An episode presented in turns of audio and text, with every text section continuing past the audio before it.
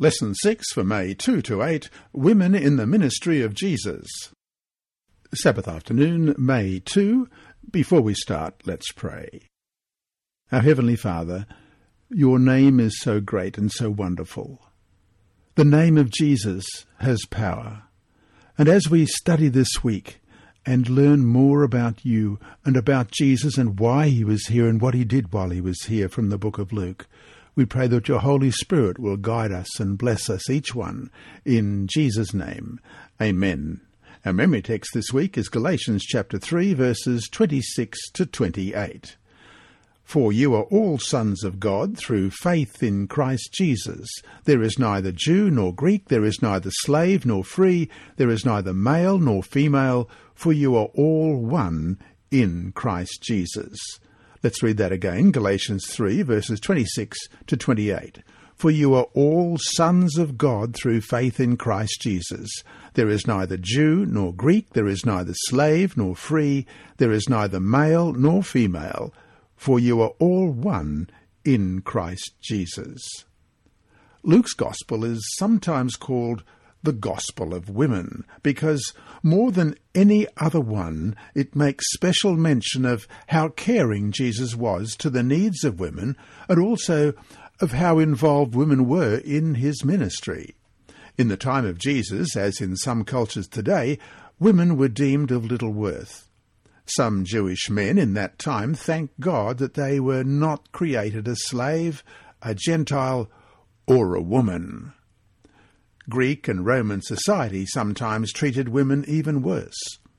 Roman culture developed its permissiveness to an almost unlimited licentiousness. A man often had a wife only in order to produce legitimate children who would inherit his property, and he had concubines for his own sinful pleasures. Against such a backdrop of women being treated so badly, Jesus brought the good news that women are indeed daughters of Abraham, as we read in Luke 13, verse 16. So ought not this woman, being a daughter of Abraham, whom Satan has bound, think of it, for eighteen years, be loosed from this bond on the Sabbath? How happy the women of those days must have been to hear that. In Jesus they are children of God and of equal worth with men in the sight of God. The message today for women of all nations remains the same. We are all, men and women, one in Christ Jesus.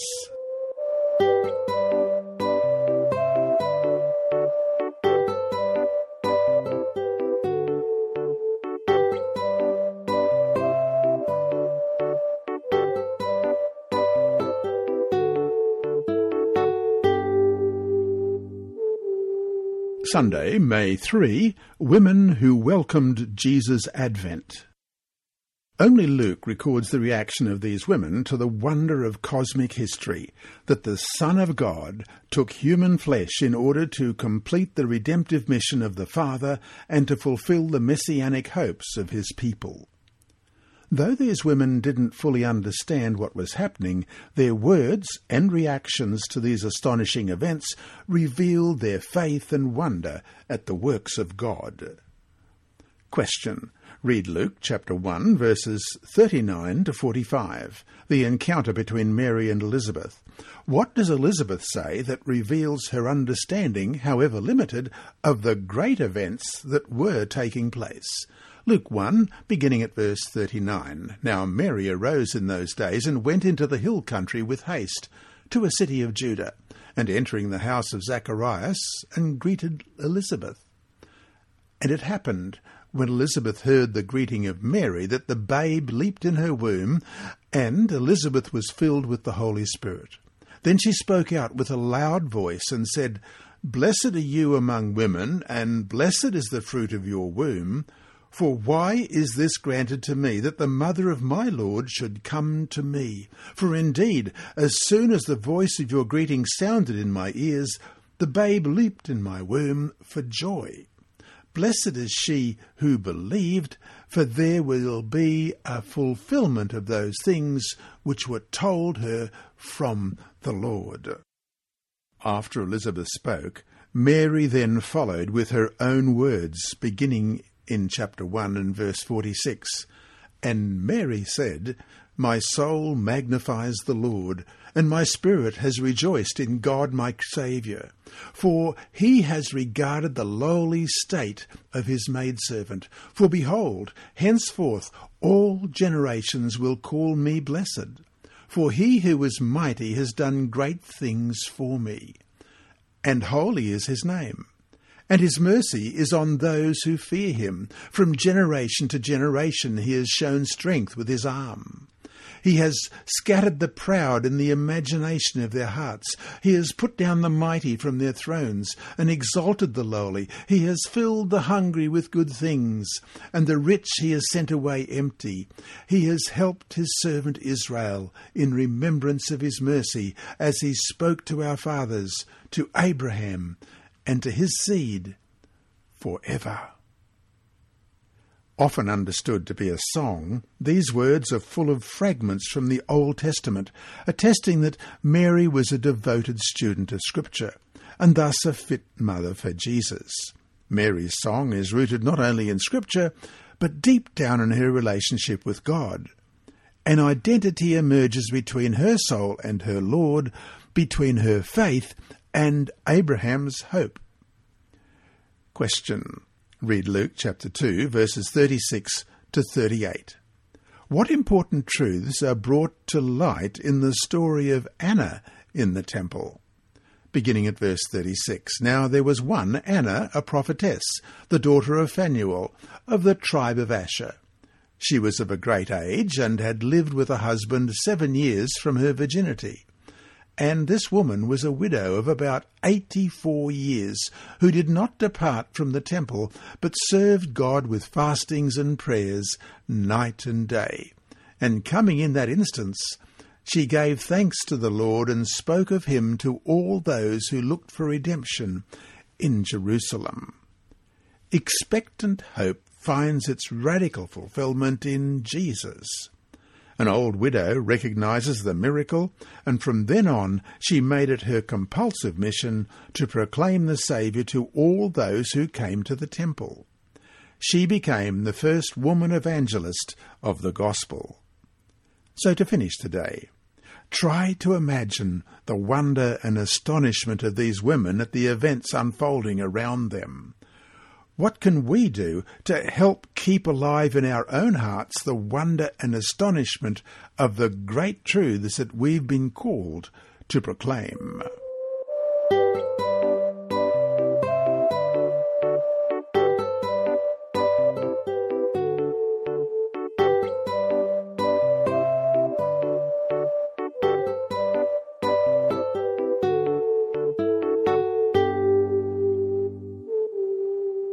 Monday, May 4, Women and Jesus Healing Ministry. Read Luke chapter 4, verses 11 to 17, the story about the miracle at Nain. Beginning at verse 11. Now it happened the day after that he went into a city called Nain, and many of his disciples went with him, and a large crowd. And when he came near the gate of the city, behold, a dead man was being carried out, the only son of his mother, and she was a widow, and a large crowd from the city was with her. When the Lord saw her, he had compassion on her, and said to her, Do not weep. Then he came and touched the open coffin, and those who carried him stood still. And he said, Young man, I say to you, arise.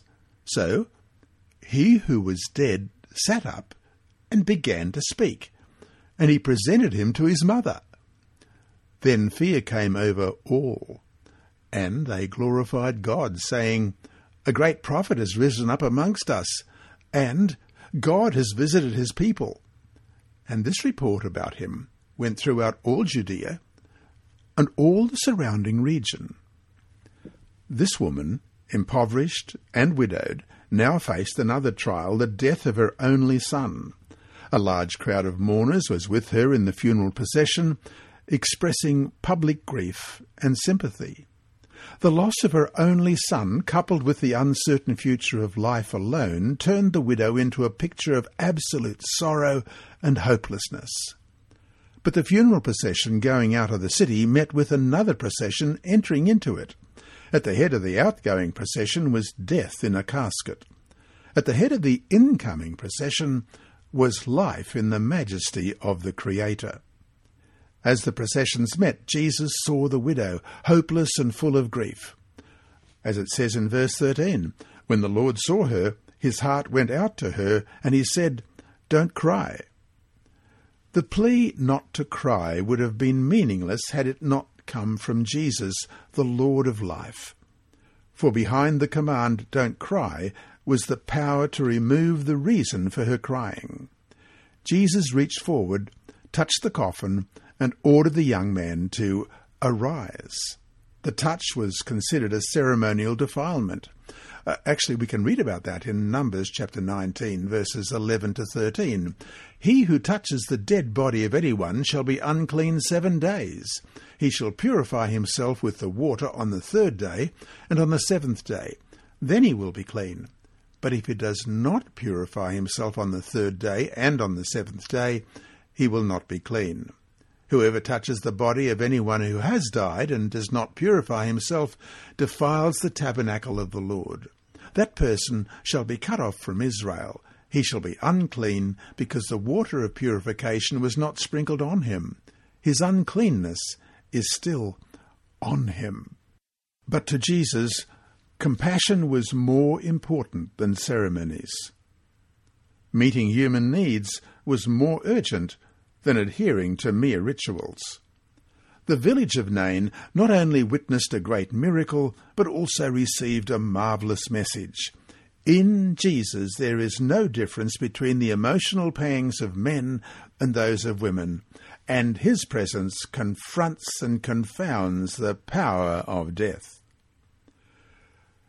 Read also Luke chapter 8, verses 41 and 42, and then 49 to 56.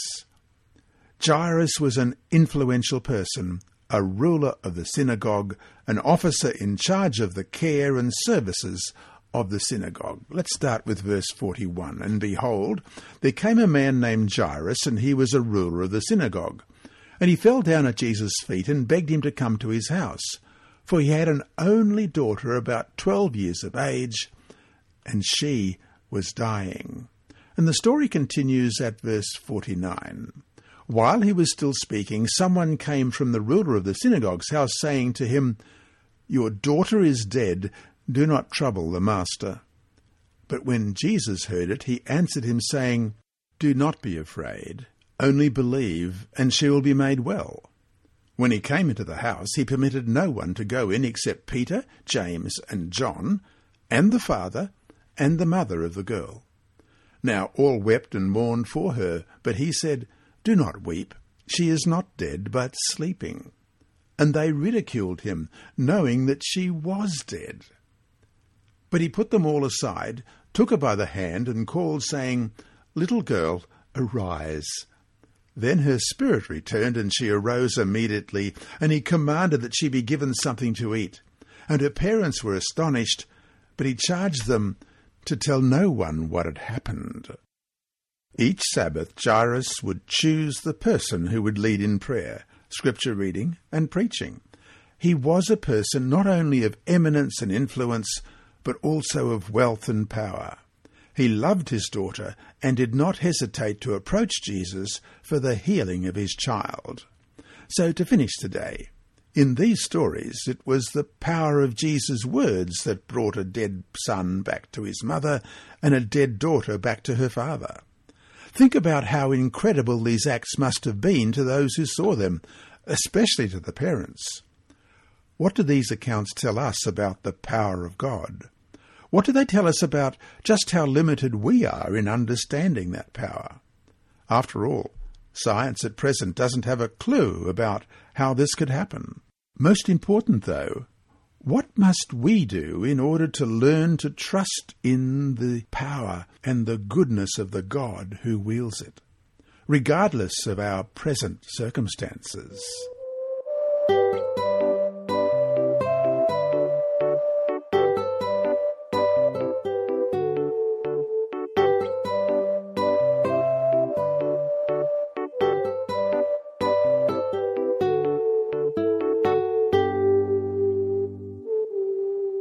Tuesday, May 5, Women of Gratitude and Faith. In Luke chapter 7, verses 36 to 50, Jesus turned a meal into an event of spiritual magnitude that offered dignity to a sinful woman. Let's read about that. We'll read verse 36 through to verse 50. Then one of the Pharisees asked him to eat with him. And he went to the Pharisee's house and sat down to eat. And behold, a woman in the city who was a sinner, when she knew that Jesus sat at the table of the Pharisee's house, brought an alabaster flask of fragrant oil, and stood at his feet behind him, weeping. And she began to wash his feet with her tears, and wiped them with the hair of her head. And she kissed his feet, and anointed them with the fragrant oil. Now, when the Pharisee who had invited him saw this, he spoke to himself, saying, This man, if he were a prophet, would know who and what manner of woman this is who is touching him, for she is a sinner. And Jesus answered and said to him, Simon, I have something to say to you. And he said, Teacher, say it. There was a certain creditor who had two debtors. One owed five hundred denarii and the other fifty. And when they had nothing with which to repay, he freely forgave them both. Tell me, therefore, which of them will love him more? Simon answered and said, I suppose the one whom he forgave more. And he said to him, You have judged rightly. Then he turned to the woman and said to Simon, Do you see this woman? I entered your house. You gave me no water for my feet, but she has washed my feet with her tears and wiped them with the hair of her head. You gave me no kiss, but this woman has not ceased to kiss my feet since the time I came in. You did not anoint my head with oil, but this woman has anointed my feet with fragrant oil. Therefore, I say to you, her sins, which are many, are forgiven, for she loved much. But to whom little is forgiven, the same loves little. Then he said to her, Your sins are forgiven. And those who sat at the table with him began to say to themselves, Who is this who even forgives sins? Then he said to the woman, Your faith has saved you Go in peace. Simon, a leading citizen, a Pharisee, invited Jesus for a meal. Invitees seated, there was a sudden disruption. A woman in the city, who was a sinner, it said in verse 37, rushed straight to Jesus, broke an alabaster box of very expensive perfume, poured the ointment on him, bowed down to his feet, and washed them with her tears. Question What lessons can we learn from the woman's outpouring of gratitude and Jesus' acceptance of her act of faith? From the Desire of Ages, page 568, we read When to human eyes her case appeared hopeless, Christ saw in Mary capabilities for good. He saw the better traits of her character the plan of redemption has invested humanity with great possibilities, and in Mary these possibilities were to be realized. Through his grace, she became a partaker of the divine nature. Mary was first at the tomb after his resurrection. It was Mary who first proclaimed a risen Saviour. In Luke chapter 8, verses 43 to 48, a case of supreme wretchedness becomes the object of the Saviour's supreme regard. For so long, this woman had an incurable disease that ravaged her body and soul. Yet, in this twelve year tragedy, a flicker of hope suddenly burst on the scene. She heard about Jesus. Let's read that story in Luke chapter 8, verses 43 to 48. Now, a woman, having a flow of blood for twelve years, who had spent all her livelihood on physicians and could not be healed by any, came from behind and touched the border of his garment, and immediately her flow of blood stopped. And Jesus said, Who touched me? When all denied it, Peter and those with him said, Master, the multitudes throng and press you, and you say, Who touched me? But Jesus said, Somebody touched me for I perceive power going out from me. Now, when the woman saw that she was not hidden, she came trembling, and falling down before him, she declared to him in the presence of all the people the reason she had touched him, and how she was healed immediately. And he said to her, Daughter, be of good cheer. Your faith has made you well. Go in peace. For so long this woman had an incurable disease that ravaged her body and soul Yet in this twelve year tragedy, a flicker of hope suddenly burst on the scene, as it said in verse 27 of Mark chapter 5. She heard about Jesus. What did she hear? A little or a lot? We do not know. But she knew that Jesus cared for the poor he embraced social outcasts. He touched lepers. He turned water into wine. And above all, he cared for desperate people, of which she was one. But hearing was not enough. Hearing must lead to faith, as it says in Romans chapter 10 and verse 7. So then faith comes by hearing, and hearing by the word of God. And that faith led her to a simple act of touching the edge of his garment. That touch was faith driven, purposeful, efficacious, and Christ focused. Only such a faith can receive the benediction of the life giver. Your faith has made you well. It's so easy to look at people and judge them, isn't it? Even if we often don't verbalize it, in our hearts we judge them, which is still so wrong.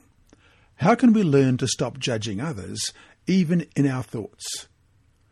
When who knows what we'd do were we in their situations?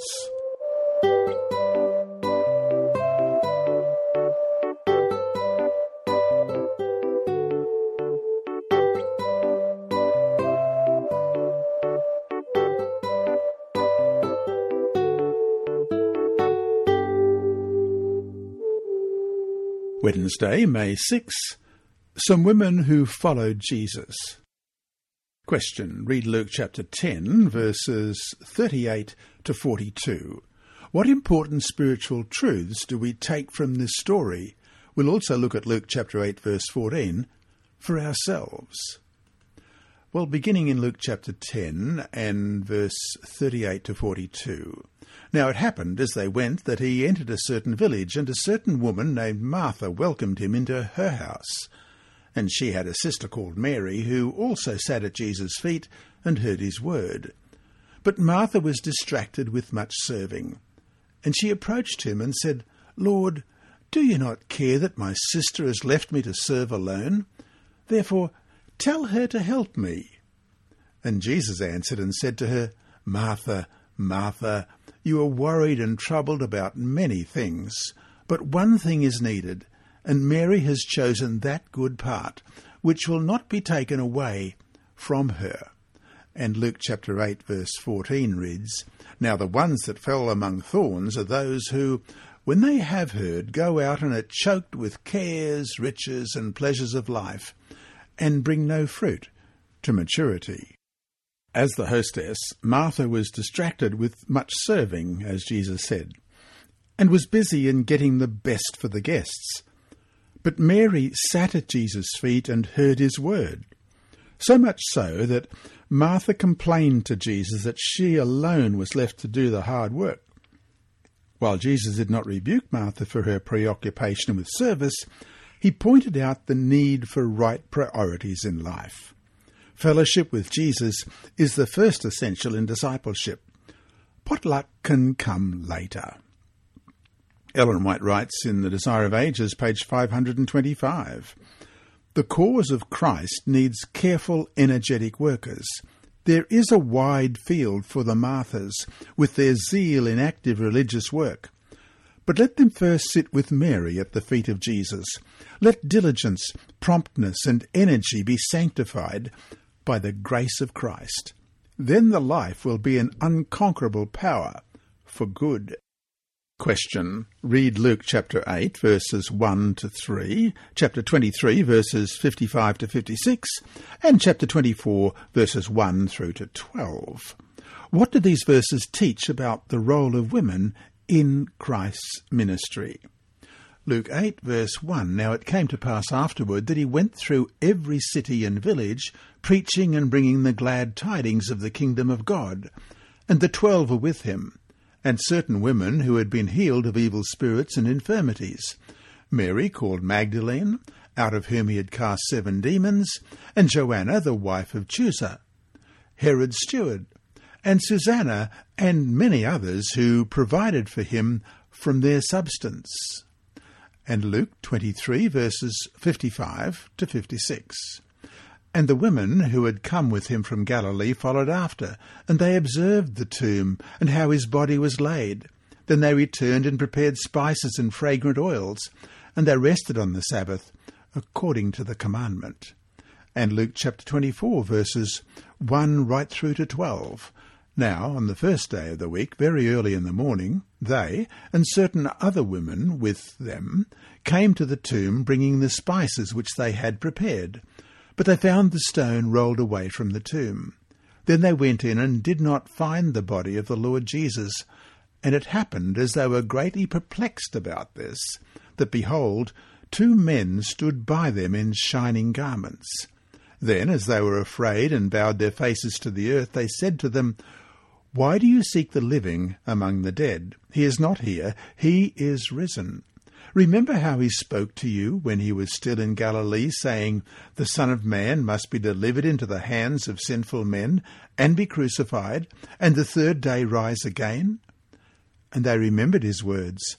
Then they returned from the tomb and told all these things to the eleven and to all the rest. It was Mary Magdalene, Joanna, Mary the mother of James, and the other women with them who told these things to the apostles and their words seemed to them like idle tales, and they did not believe them. But Peter arose and ran to the tomb, and stooping down, he saw the linen cloths lying by themselves, and he departed, marvelling to himself at what had happened. As his ministry expanded, Jesus went through every city and village preaching and teaching, we read in Luke 8, verse 1, with the twelve disciples accompanying him. Luke also records the powerful testimonies of certain women whom Jesus had healed, who were touched by his preaching, and who were of wealth also followed him in his enlarged ministry. Here are some whom Luke mentions.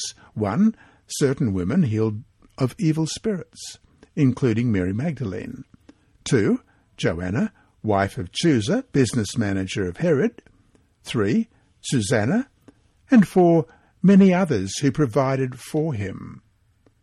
So to finish the day, when we understand that Jesus died for every human being, we can better grasp the true equality of every person before God. How well do we reflect this truth in our attitude toward others? That is, how can you root out, if necessary, any attitude in which you might tend to look down upon others as somehow less worthy than yourself?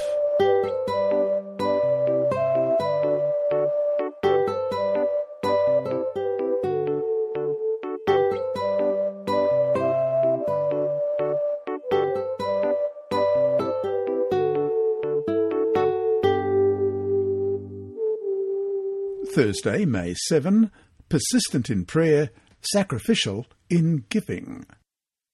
Luke shows how Jesus turned to two widows in order to teach important spiritual truths. In the first case, in Luke chapter 18, Jesus pitied a poor and powerless widow who was up against a wicked and powerful judge in her fight for justice. Let's read about that in Luke 18, verses 1 to 8. Then he spoke a parable to them, that men always ought to pray and not lose heart, saying, there was in a certain city a judge who did not fear God nor regard man. Now there was a widow in that city, and she came to him, saying, Get justice for me from my adversary. And he would not for a while. But afterward he said within himself, Though I do not fear God nor regard man, yet because this widow troubles me, I will avenge her, lest by her continual coming she weary me. Then the Lord said, Hear what the unjust judge said. And shall God not avenge his own elect who cry out day and night to him, though he bears along with them? I tell you that he will avenge them speedily. Nevertheless, when the Son of Man comes, will he really find faith on the earth? She was a victim of injustice and fraud, and yet she believed in the rule of the law and injustice. But the judge was anti God and anti people, and so he obviously did not care to help the widow. Caring for widows is a biblical requirement, as we read in Exodus 22, verses 22 to 24. You shall not afflict any widow or fatherless child. If you afflict them in any way, and they cry at all to me, I will surely hear their cry. And my wrath will become hot, and I will kill you with the sword. Your wives shall be widows, and your children fatherless. And Psalm chapter 68 and verse 5 A father of the fatherless, a defender of widows, is God in his holy habitation. And Isaiah chapter 1 and verse 17 Learn to do good, seek justice, rebuke the oppressor, defend the fatherless, plead for the widow. But the judge took delight in ignoring the law. However, the widow had one weapon, perseverance, and with it she wore out the judge and got her justice. The parable teaches three important lessons. One, always pray and never get discouraged. Two, Prayer changes thing, even the heart of an evil judge. And three, persistent faith is a conquering faith. True faith has eternal counsel to every Christian. Never give up, even if that means waiting for the final vindication when the Son of Man comes, as it said in verse 8.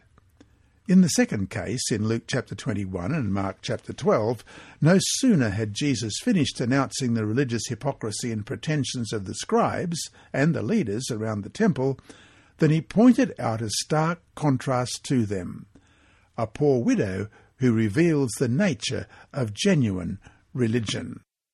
So let's look at Luke chapter 21, verses 1 to 4, and Mark chapter 12, verses 41 to 44. Luke 12, sorry, Luke 21, verse 1. And he looked up and saw the rich putting their gifts into the treasury. And he saw also a certain poor widow putting in two mites. So he said, Truly I say to you that this poor widow has put in more than all. For all these out of their abundance had put in offerings for God, but she out of her poverty put in all the livelihood that she had and Mark chapter 12, beginning at verse 41. Now Jesus sat opposite the treasury and saw how the people put money into the treasury. And many who were rich put in much. Then one poor widow came and threw in two mites, which make a quadrans. So he called his disciples to himself and said to them, Assuredly I say to you that this poor widow has put in more than all those who have given to the treasury. For they all put in out of their abundance but she out of her poverty put in all that she had, her whole livelihood.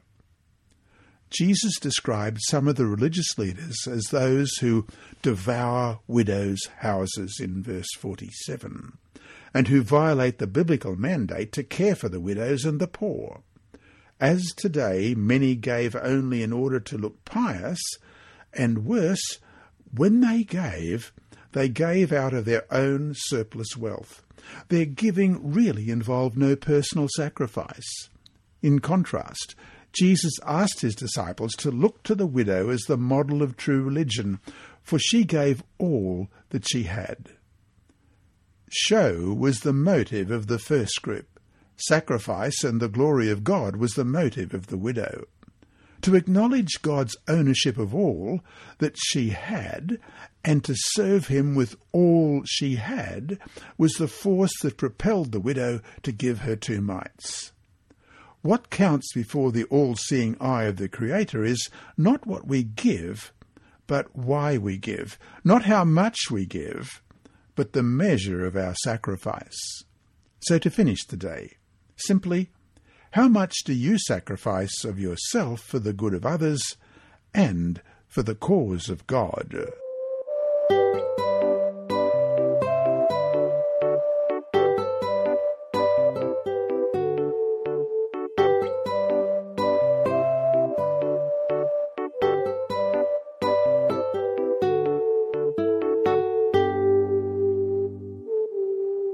Friday, May 8. From the book The Adventist Home, page 204, He who remembered his mother when he was hanging in agony upon the cross, who appeared to the weeping women and made them his messengers to spread the first glad tidings of a risen Saviour, he is woman's best friend today, and is ready to aid her in all the relations of life. And from the same author, Evangelism, page 464 and 465. The Lord has a work for women as well as for men. They may take their places in his work at this crisis, and he will work through them. If they are imbued with a sense of their duty and labour under the influence of the Holy Spirit, they will have just the self possession required for this time. The Saviour will reflect upon these self sacrificing women the light of his countenance, and will give them a power that exceeds that of men. They can do in families a work that men cannot do, a work that reaches the inner life. They can become close to the hearts of those whom men cannot reach. Their labour is needed. And that brings us to our two discussion questions for this week. One of the most interesting aspects of the Gospels, including Luke, has to do with the role of women in regard to the resurrection of Jesus. All the Gospel stories have women as the first ones to see the risen Christ and to proclaim his resurrection to others. Biblical apologists have been able to use this fact to help affirm the reality of the bodily resurrection of Jesus, which some people deny or question. Why is the role of women here so important? Because if, as some claim, the stories of Jesus' resurrection were fabricated by the authors, why would they have put women, who weren't highly regarded in that society, as the first ones to see and to proclaim Jesus? If they were making up stories in order to try to get people at that time to believe, why use women as opposed to men? Discuss this. 2. In a society that didn't always recognize the dignity of women, Jesus recognized the status that belongs to them in God's creative order as children of God. Women, as well as men, are made in God's image and equal in His sight. At the same time, however, equal before God, men and women are not the same. How can we affirm the equality of men and women before God and yet, at the same time, affirm and acknowledge the differences.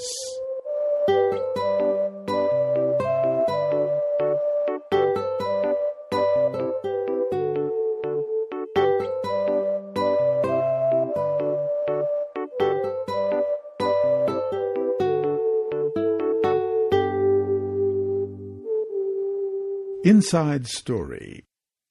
Our mission story this week is titled More Precious Than Money and it comes from Ruth in Japan. Ruth was born and raised in Ecuador, in South America, without knowing God. She sensed that something was missing in her life and visited many churches, but none satisfied. Then she visited a Seventh day Adventist church and found that the people were kind and the pastor treated people equally, she said. Ruth received the DVD, The Last Hope, featuring presentations on Revelation by Pastor Louis Gonçalves. Not sure what it was about, Ruth set the DVD aside and forgot about it. Some time later, Ruth and her husband moved to Japan, where they obtained work in manufacturing. Although successful at her job, Ruth still wasn't satisfied. One day she noticed an advertisement in a free newspaper inviting people to the Seventh day Adventist Church. Remembering her friendly encounter in Ecuador, Ruth decided to visit. While there, she was delighted to meet Diana, the head elder's wife, who was Brazilian. Diana offered to study the Bible with Ruth. When the two met for their first Bible study, Diana brought a DVD by Pastor Louis Gonçalves. Ruth realized that it was the same DVD she had received in Ecuador. Convinced that this was more than just a coincidence, Ruth watched the DVD. As she continued studying, Ruth was convicted that she had found the truth. When she learned about the seventh day, and that it was God's holy day, Ruth quickly decided to quit working on Sabbath. Are you crazy? her co workers asked. You get paid a higher rate on Saturdays. Why don't you earn the money and give it to your church? There's something more precious than money, Ruth replied, such as going to church each Sabbath and learning new things. Soon, Ruth was ready to make a full commitment and was baptized. When her co workers realized that Ruth was serious about her newfound faith, they turned against her. You've changed, some told her. I can't work with you, said another. But her supervisor still valued Ruth and allowed her to take every Saturday off. Many things have changed in my life, Ruth explains. The way I think, my habits, my relationships with people, everything. Before I had a hard heart, but now I'm rich in emotion and can empathize with others. Ruth is one of the many South American immigrants in Japan. Members of the Seventh day Adventist International Church in Japan are actively seeking to reach others like Ruth. One of this quarter's 13 Sabbath offering projects is to help build an international evangelistic centre in Japan. For more stories, either in print or video, visit www.adventistmission.org. Did you know that you don't have to wait for the end of the quarter to give to the 13 Sabbath offering projects? You can give any time on our secure website at giving.adventistmission.org. What a great story! Your reader for this week's lesson has been Dr. Percy Harold. This lesson is brought to you by the Sabbath School Department, Christian Services for the Blind and Hearing Impaired, and through the services of Adventist Media Network. Remember, God is always faithful.